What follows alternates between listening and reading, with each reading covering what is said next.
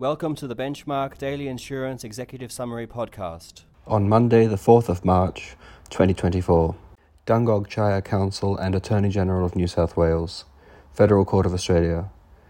Dungog Council unsuccessful in application for a determination that native title did not exist in respect of the Paterson Sports Ground. State of New South Wales and Madden, Court of Appeal of New South Wales.